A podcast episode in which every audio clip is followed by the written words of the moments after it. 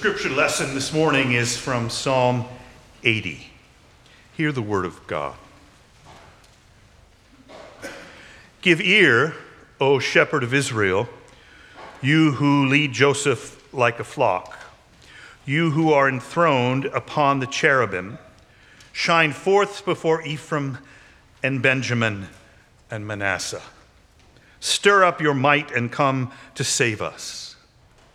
Restore us, O God, let your face shine that we may be saved. O God, Lord God of hosts, how long will you be angry with your people's prayers? You have fed them with the bread of tears and given them tears to drink in full measure. You make us the scorn of our neighbors, our enemies laugh among themselves. Restore us, O God of hosts. Let your face shine that we may be saved. You brought a vine out of Egypt. You drove out the nations and planted it. You cleared the ground for it. It took deep root and filled the land.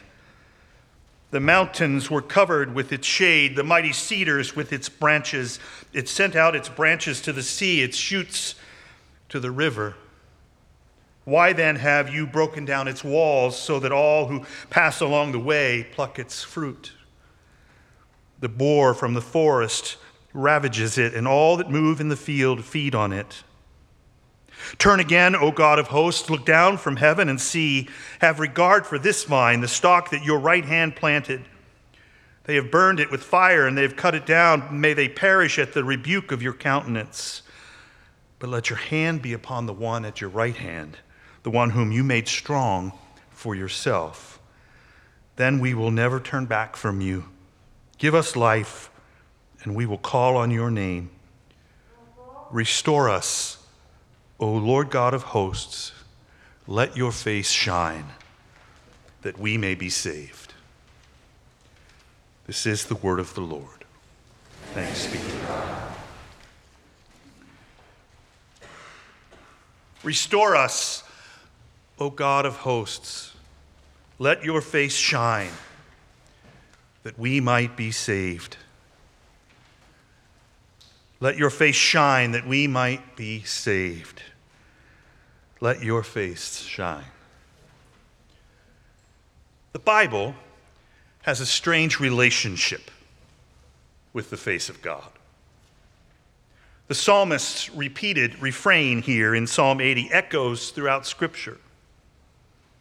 Let your face shine that we might be saved. Psalm 67 begins May God be gracious to us and bless us, and make God's face to shine upon us.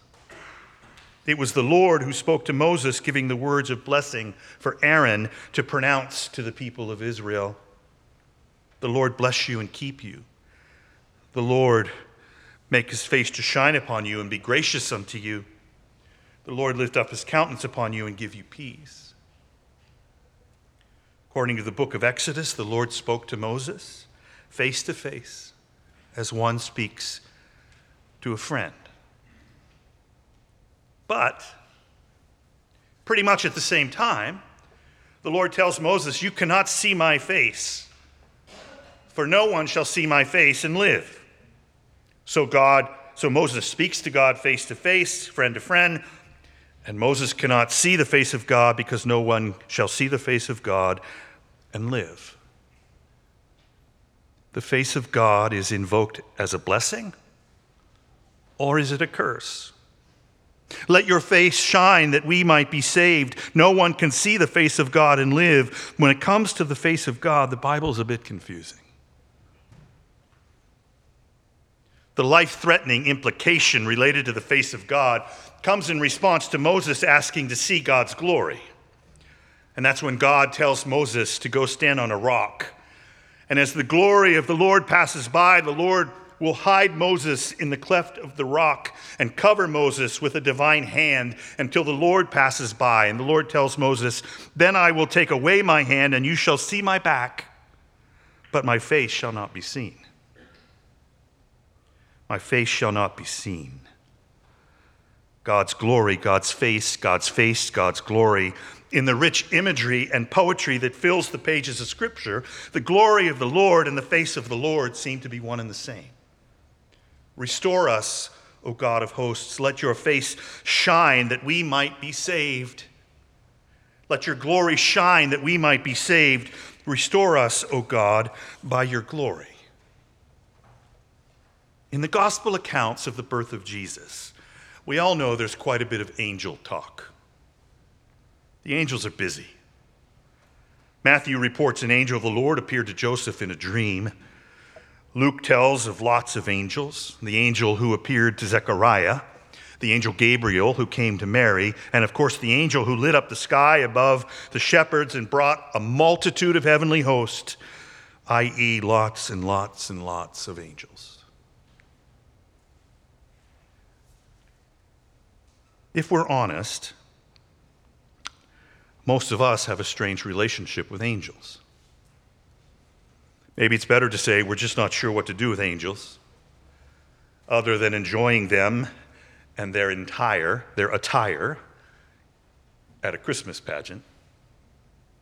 On the pages of Scripture, angels always come with a fear factor. Otherwise, the appearance wouldn't come with do not be afraid.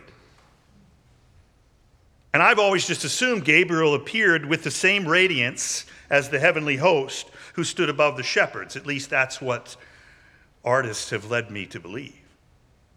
Angels, fear, splendor. As Luke puts it, an angel of the Lord stood before them, and the glory of the Lord shone around them. Even more than messengers from God, the angels of the Nativity reflect something of the glory of God. Yes, mid the imagery and poetry of Scripture, the angels offer yet one more witness to the glory of God. Angels are the gospel version of the psalmist invoking the face of God.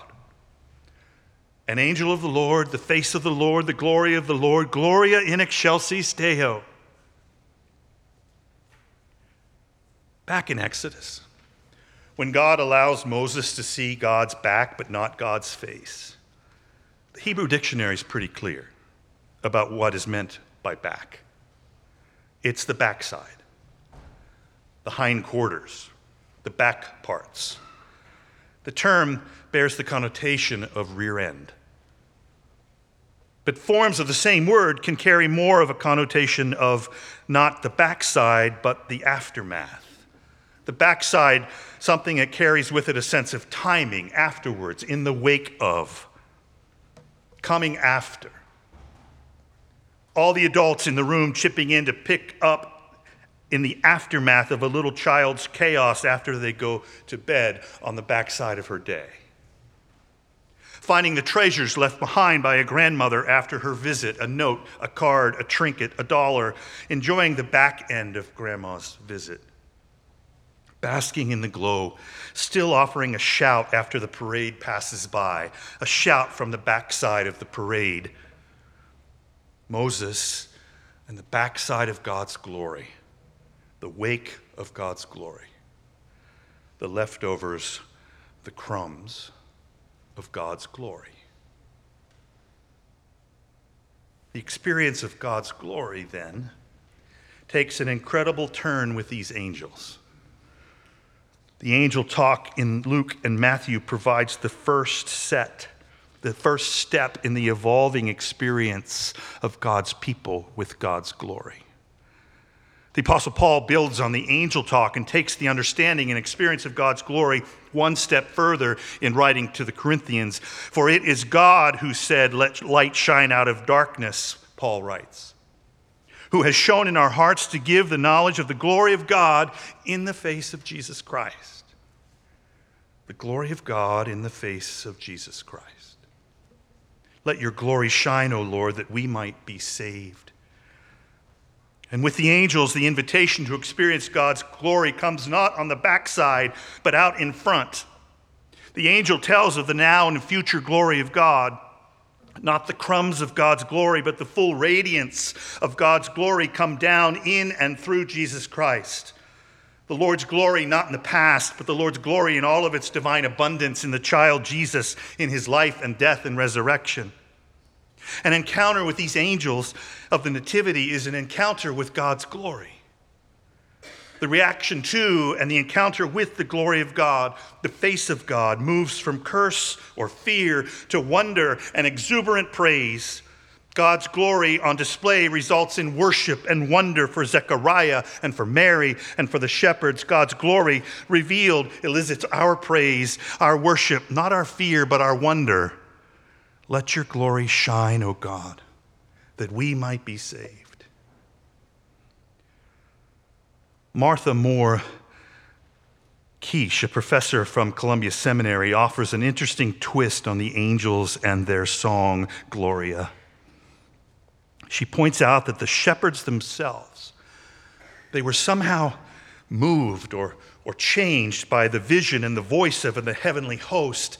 They went to Bethlehem only after that heavenly light show of praise. And when they returned, glorifying God and praising God for all that they had heard and seen, they would have been talking not just about Mary and Joseph and the babe, but they would have been talking about that angel song too.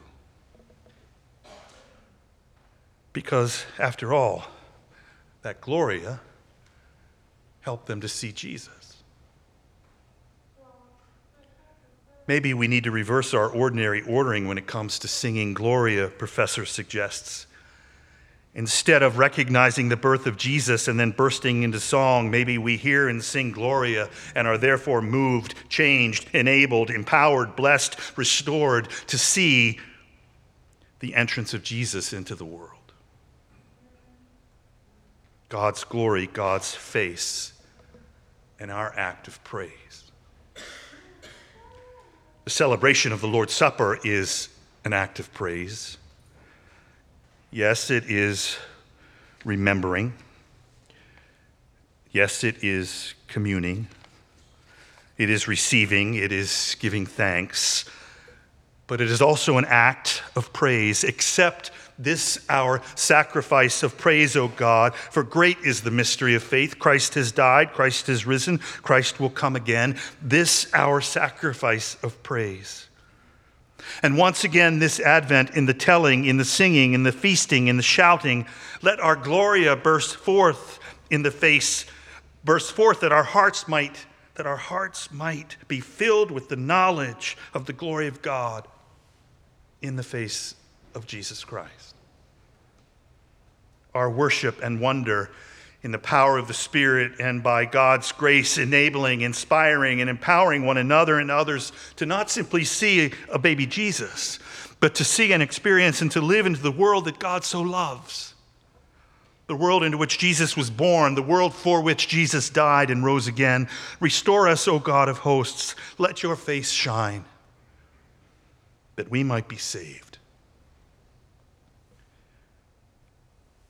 the face of God, the glory of God, the songs of angels, and God's glory shining in the face of the child Jesus. Over in my office, I have a table of pictures of family and friends. There's a picture of my clergy group that I've been together with for 35 years. There's a picture of our daughters at our daughter's wedding with my dear friend Rabbi Feldman and myself. There are other wedding pictures, there are vacation pictures, mostly pictures of our kids, and now our grandchildren. I have a picture of Hannah when she was three or four, dressed as an angel for a Christmas pageant. You could have guessed the costume if you didn't look at it. It's every angel's costume, costume everywhere white choir surplice, a tiny garland ring on her head for the halo.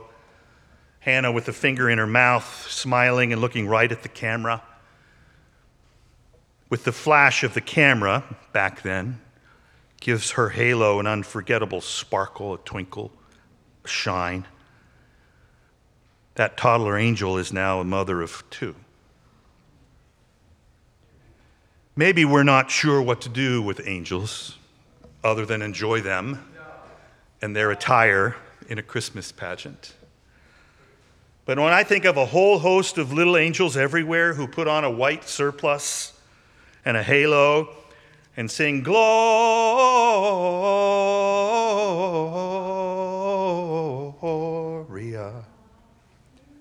For all the wise ones who put on a hat from Burger King, all the shepherds who brought a bathrobe from home, all the Marys who held the baby Jesus, and the Josephs who were just glad to not have a speaking part. when I think of all of those, whether they knew it or not, leading congregation after congregation, generation after generation, in hearing and singing, Glory to God.